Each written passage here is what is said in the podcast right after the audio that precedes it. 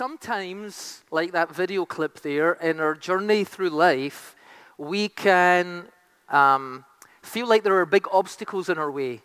It looks like you have a goal, you've got a destination, you have a purpose, you've got a plan, you've thought everything through, you know where you want to be, you're not there yet, and you know how to make progress to get there. But then on the way, there are unexpected uh, obstacles that block your progress in life. It could be in any area of life that you're wanting to make progress, and then unexpected things all of a sudden are there that you have to deal with first. Sometimes those things are like insurmountable problems, like giant mountains. And you know, mountains are used a lot in the Bible um, as an image of conquering something, of overcoming something. I mean, I just want to do, we could talk all day just about mountains in the Bible, but just to give you a little snapshot, um, Moses received the Ten Commandments up a mountain. Elijah the prophet received the word from the Lord that was going to change the destiny of his people while up a mountain in a cave praying. Actually, he wasn't even praying, he was complaining and depressed. And God still kind of slapped him about the face and said, Pull yourself together, young man, we've got work to do. And spoke to him and motivated him, and he went out and conquered. Jesus was transfigured on a mountaintop. Jesus ascended to heaven after his resurrection from a mountaintop. Jesus gave his biggest prophecy called this, this, the, the Olivet Discourse on the Mount of Olives, where he gave a prophecy which is going to be connected to a scripture we look at today. He predicted that within one generation the Romans would invade Jerusalem and it would be destroyed. And he gave that prophecy while he was standing on a mountain. Prophecies happened on mountaintops. Prayers were answered on mountaintops. God spoke to people on mountaintops. Ten commandments were given, and lots of things were done on mountaintops. You might remember when the people of Israel entered the promised land under the leadership of Joshua, there was a guy called Caleb who was a very, very old man by this time. I remember right, he was in his 80s. And he had been waiting 40 years to enter the promised land.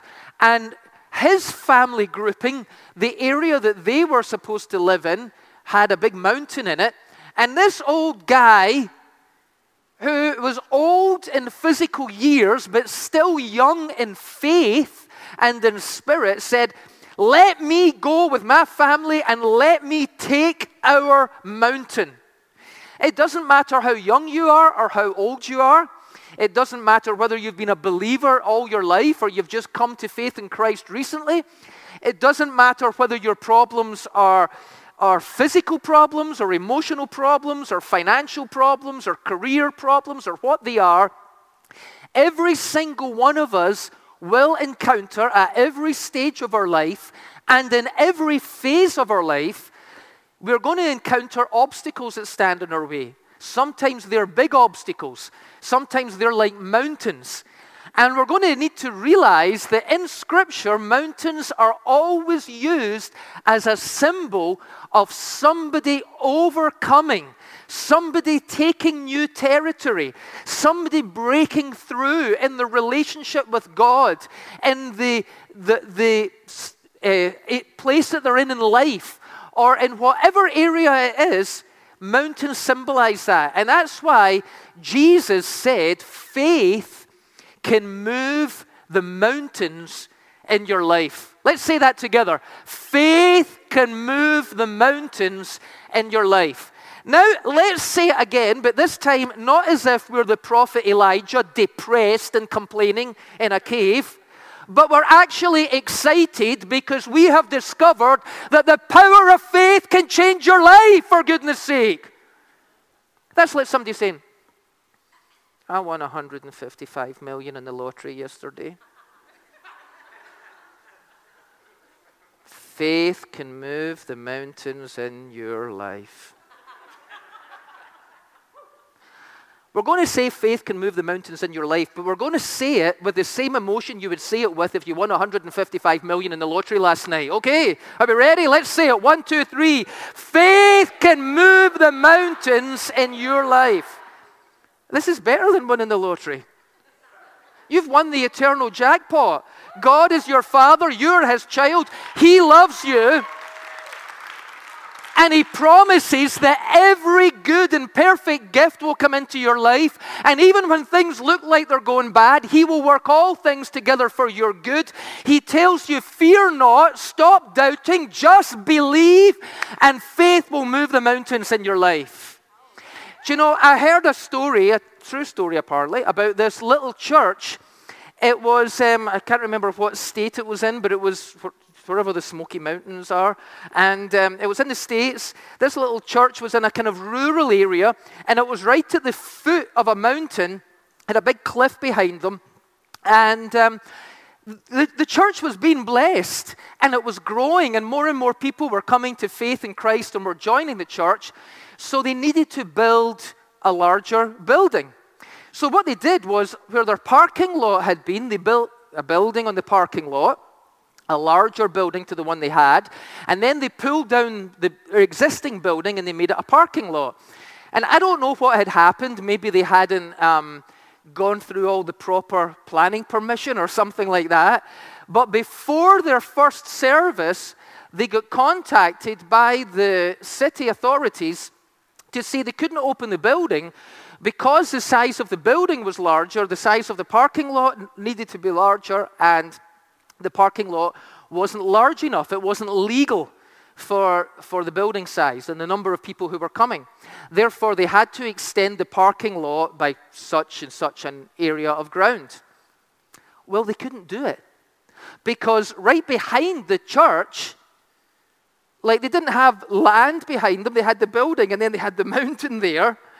And then in front of them is a highway and there was a farm on either side that didn't want to sell any land, so there was no land that they could, they couldn't do anything. So they didn't know what to do. So one day the pastor read out the passage of scripture where Jesus promised that faith can move mountains. And he said to the congregation, I want you to all go home and I want you to read that passage over and over. And I want you to pray about it. And tomorrow afternoon, everyone who's got mountain moving faith show up at the church. All you ones that don't have the mountain, just stay at home and pray for us. But all the people with mountain moving faith show up at the church. Well, not that many people turned up, like about 25 or something like that, turned up the next day. And they didn't know what to do, so they went out behind the building and they prayed and they spoke to the mountain to be removed. And then they went home. And a few hours later, actually, be, it was the next morning in the story, so I'll tell, I won't exaggerate it. The next morning, the pastor gets a phone call from a construction company who says, We are building some new thing, you know, not far away from you, and we need some fill. I don't know what all the technical construction words are, but you know, like, just looks like crushed up stones, you know, the kind of thing. We need some fill, and we've ran out of it, and our suppliers don't have enough. But the type of stone that that cliff face is behind your building, we've looked at the plans, and you actually own such and such a, an amount of feet of that cliff. Could we come with our diggers and pull it down? And we'll pay you whatever we pay you. And the pastor says, Don't pay me anything, just pave a parking lot there where you pull it down. And the construction company came and removed part of the mountain, turned it into a parking lot, and the church had its first service on time. Faith moves mountains, people.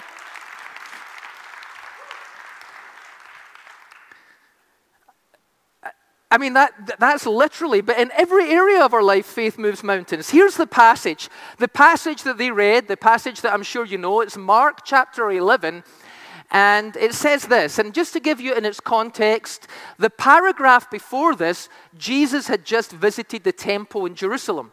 Okay? And all, all he did was he went to the temple. Let's, let's make this drum box, since it's empty this morning, let's make this the temple. It said he, Jesus and, and his disciples were staying at Bethany, and they went down to Jerusalem, and they went into the temple. It's a kind of important part of the story, this. And it says that Jesus went into the temple and just looked around, just observed, left, and came back, and he went back, okay? So they had been to the temple and looked around. Now, the next day, when they had come out from Bethany, he, that is Jesus, was hungry. And seeing from afar a fig tree having leaves, not having figs, but having leaves, he went to see if perhaps he would find something on it. When he came to it, he found nothing but leaves, for it was not yet the season for figs. Now, Jesus wasn't a dummy. He lived there. He knew the seasons. He knew when the time for figs were. He knew there weren't going to be any figs when he got there. He is teaching his disciples a lesson. He knew it was not yet the season for figs. And in response, let's make this microphone the, the tree. Okay, so there's the temple. And we'll make this over here the village of Bethany where they're staying. They've come down. He comes to the tree. It's got leaves on it. He gets up. It's no, it's no figs. And Jesus said to it, Let no one eat fruit from you ever again. And his disciples heard it. Okay? So he didn't just mumble it, he didn't whisper it, he didn't say it just in his mind. He spoke these words out. Let's read on. And I'm going to jump a whole paragraph where he then goes back to the temple. And it's a famous story, you know it, the cleansing of the temple. And he goes there and he sees all the money changers um, who are changing currency and they're cheating people financially and they're using religion as a way to just further their business. And Jesus turns over their tables and sets the animals free, cleanses the temple, and so on, and comes back again. Now, in the morning, as they passed, they saw the fig tree dried up from the roots. It must have looked deader down there, and gradually the death was spreading. And Peter, remembering, said, Rabbi, look, the fig tree which you cursed has withered away. Now, before we go on to the next slide, I want to just tell you what the context of all this story is. The context for this story is this very often in the Bible, a fig tree is used as a symbol for the nation of Israel. The prophets in the Old Testament did that, sometimes particularly for the city of Jerusalem. And so Jesus went to the temple and looked around. It was very leafy, but didn't have much fruit. In other words, there was a lot of religious activity going on in the temple, but there was not very much true spiritual fruit happening there. And so, just like a few chapters later, when he's on the Mount of Olives, Jesus is going to tell his disciples, Jerusalem is going to be destroyed. The temple is going to be destroyed. The Romans armies are going to invade. It's going to happen within one generation. The whole thing is going to be obliterated. And he symbolizes this by the fig tree. I came to the fig tree. I saw lots of leaves, but no fruit. I spoke a word of pronouncement, and now the fig tree is no more. I go to the temple. It's a hustle and bustle of activity, but there are, there's no spiritual fruit. There's no people having their lives and hearts changed by God. There's, the priests are not interested in leading people into a transformative relationship with God. They're only interested in their own business of religion. It's leafy, but not fruity and he turns over the table, showing that God's going to turn over the whole, whole temple. Because God is no longer interested in buildings made of stone. The Bible says, You are the temple, your body is the temple, God dwells in you. Uh, you're a portable temple. Everywhere you go, God goes, because God dwells within each one of us. And so Jesus turns all that over. And that was what this is symbolizing.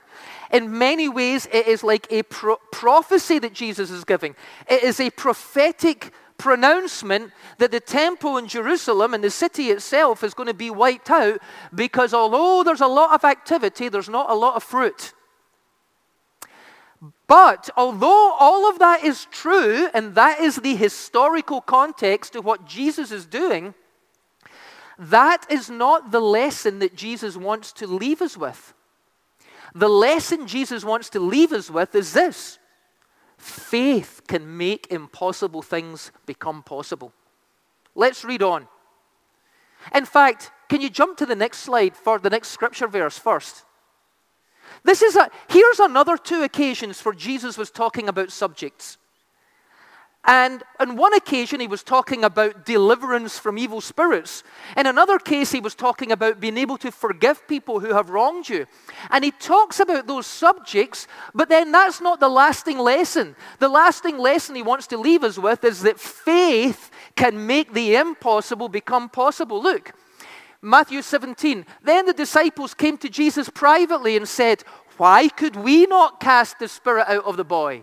And so Jesus said to them, Because of your unbelief. For assuredly I say to you, if you had faith as a mustard seed, you will say to this mountain, Move from here to there, and it will move, and nothing will be impossible for you. How come we were involved in this prayer for healing and deliverance and it never worked out?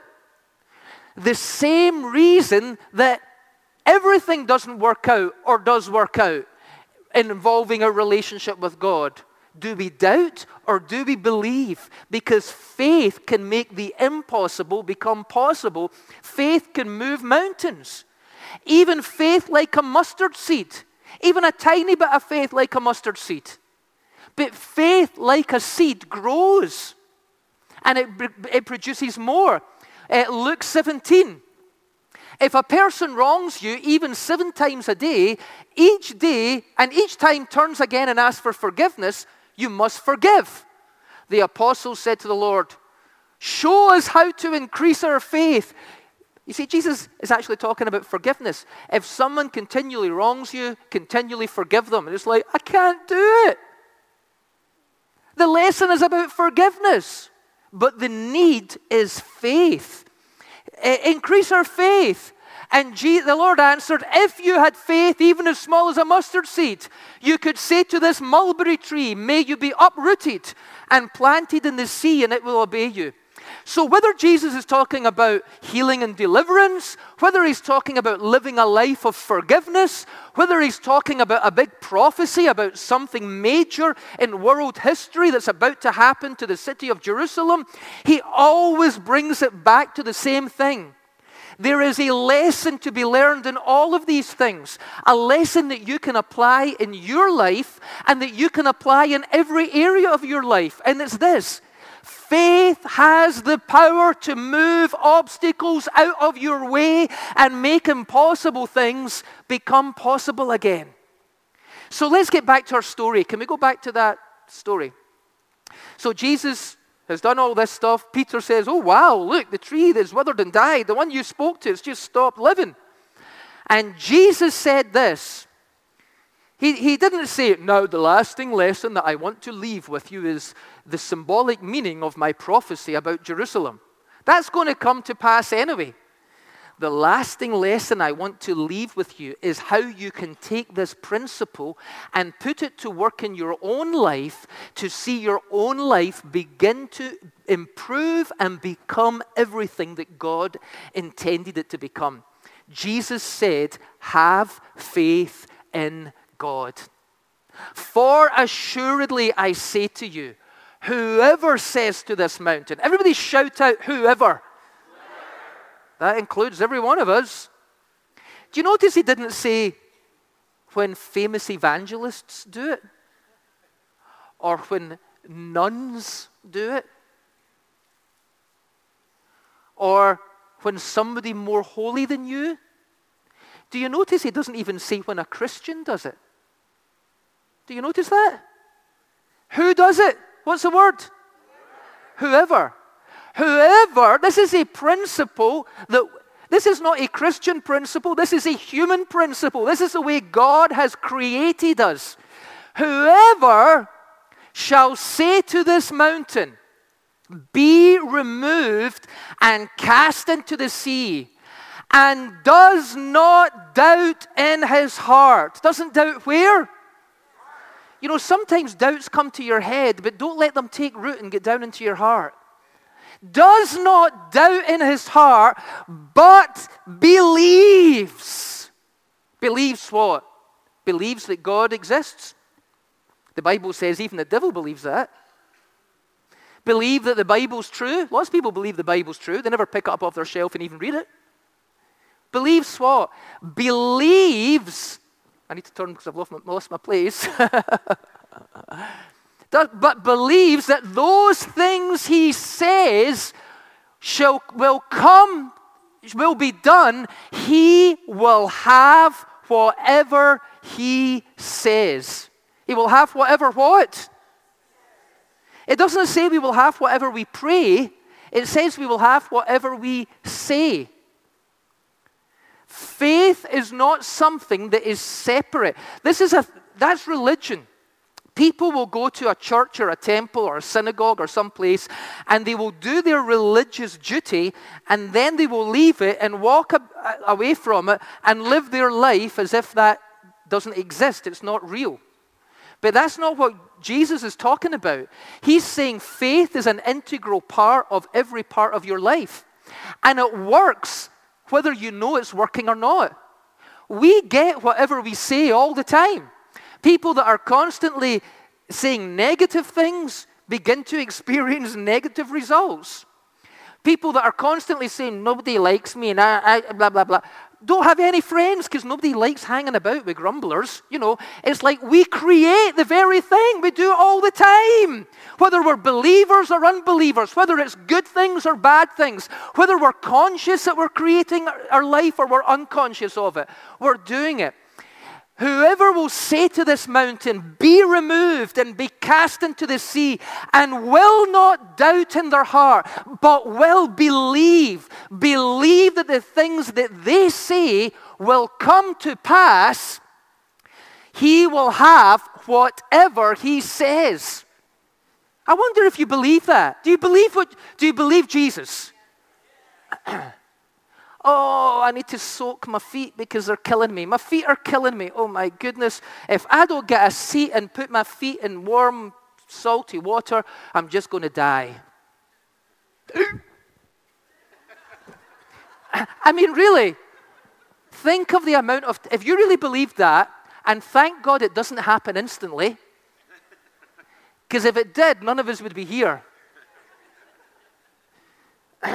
I mean, people even say, you know, I've not heard this saying for years, but people say things all the time that are just, I'll see you later, you know, if a car doesn't hit me. I've heard people say things like that.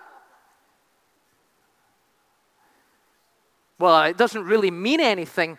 But do you know your subconscious mind doesn't know that it doesn't mean anything?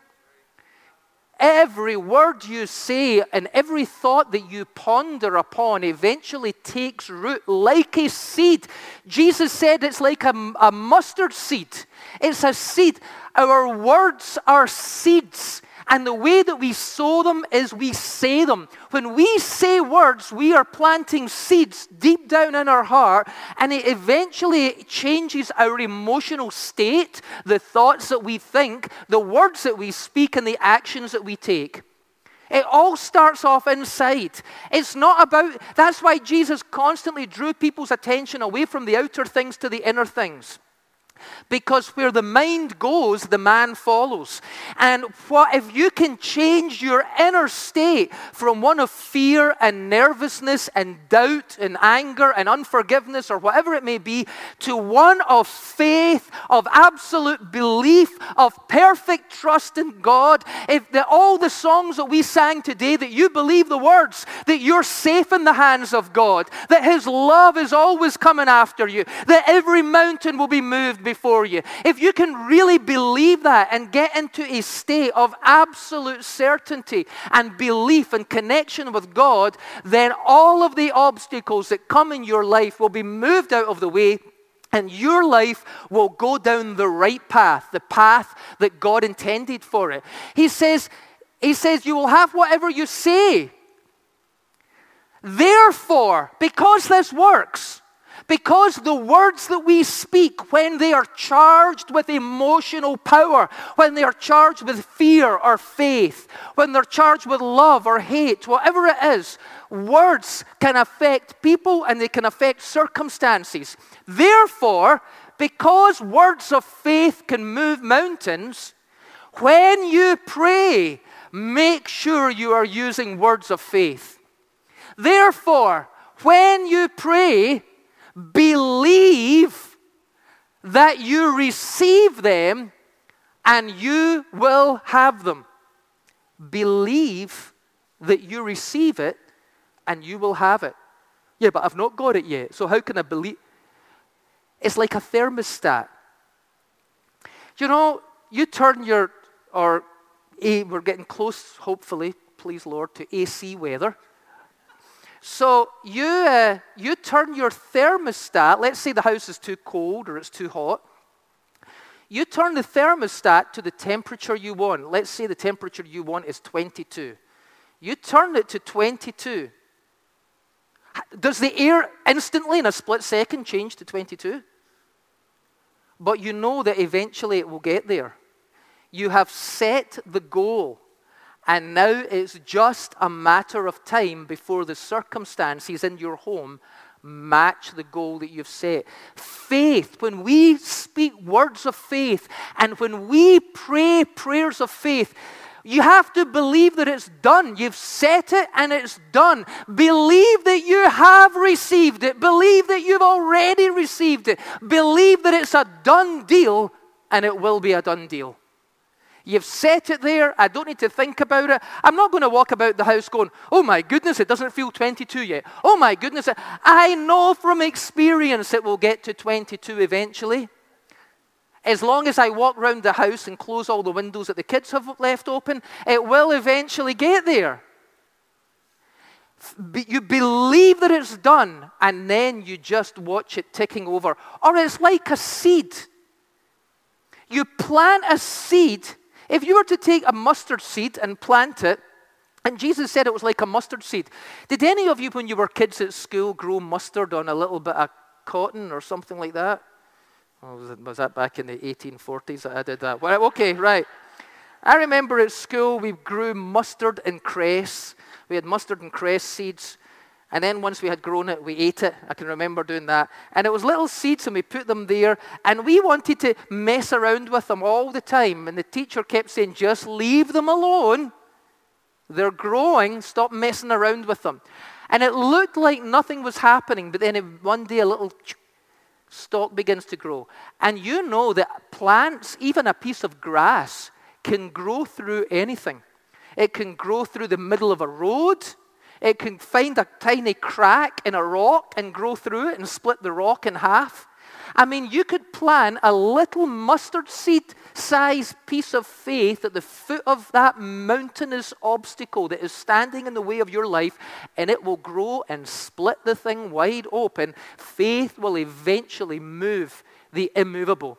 So when you pray and when you talk, you see, one of the things that we do is sometimes we pray. We pray, Lord, I'm praying. And I'm praying in faith. And I'm believing. Oh, you know, like sometimes we think if we can put more into it. I'm really believing. And, um, and I see it. I see it. It's done. It's done, Lord. Thank you. I believe it. I receive it in Jesus' name. Amen. Boy, I really prayed in faith then. Oh, hello there, Joe. How you doing? I just don't know what I'm going to do. Things are just going terrible in my life.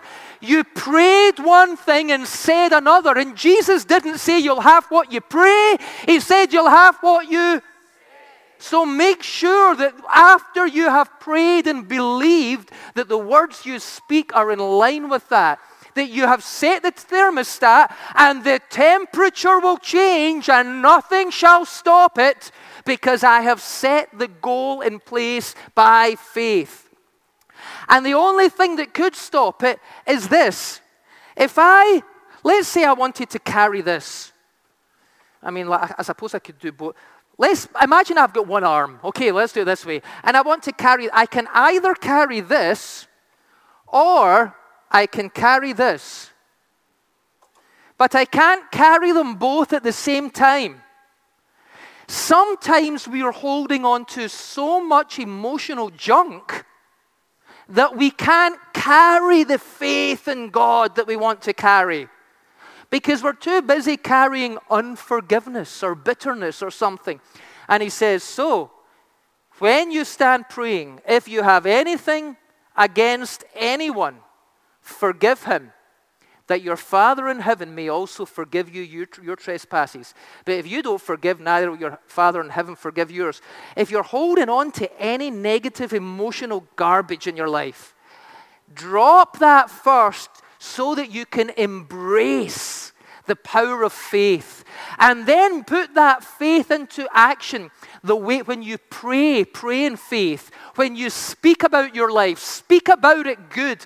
Use your words like a paintbrush and paint your life as a beautiful picture, not some silly Picasso thing with a face half this way and half that way. Make your life a masterpiece and use your words to paint a beautiful, balanced life. And then you will begin to step into it and enter into it. And it won't happen overnight. Just like the temperature won't change the second you turn the thermostat, but it will begin to happen. And the more you believe and the more you speak words of faith and life and blessing, the more you will increase that. The momentum will, be, will build. And once the momentum builds, sometimes you get to a stage where you just, you just pray a prayer and, and, and it happens. And somebody says, How can that happen? You just prayed for that sick person and they were just healed. Well, I've done it so many times, it's just kind of like normal. It's like I turn the key in my car and the engine starts up.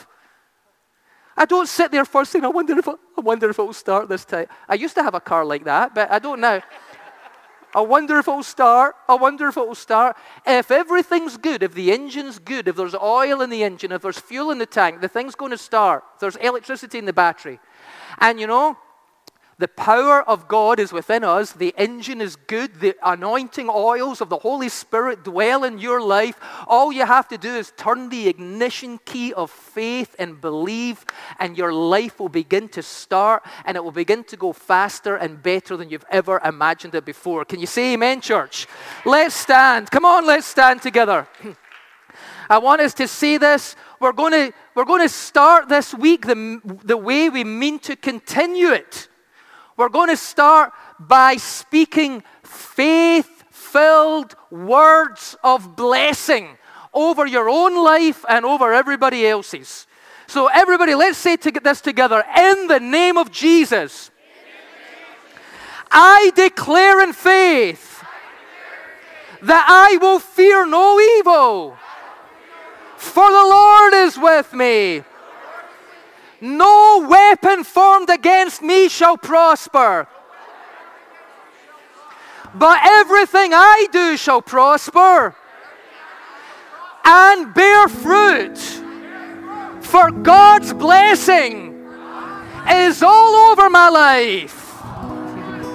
I am born of God, and I have world overcoming faith dwelling inside me. For greater is he who is in me than anything in the world. From today, I let faith and hope and love and joy and peace rule in my life. I refuse to worry about anything because my God is making all things work together for my good. I believe it and I receive it right here and right now. In Jesus' name, amen.